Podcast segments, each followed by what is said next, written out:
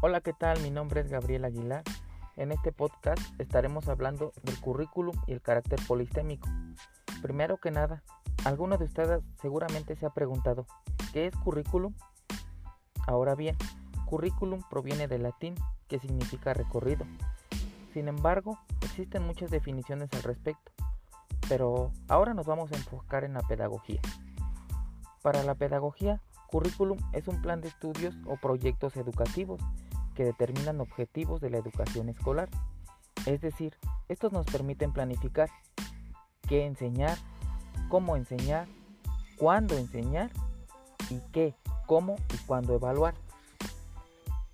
Bien, el concepto currículum fue utilizado en la pedagogía desde el siglo XVII.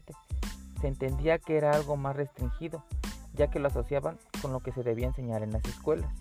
Ahora en la actualidad, se siguen construyendo modelos de currículum capaces de servir a la educación.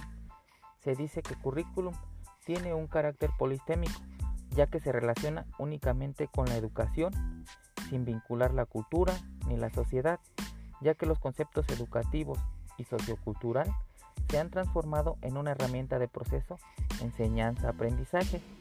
He ahí la importancia del currículum y su valor en la educación.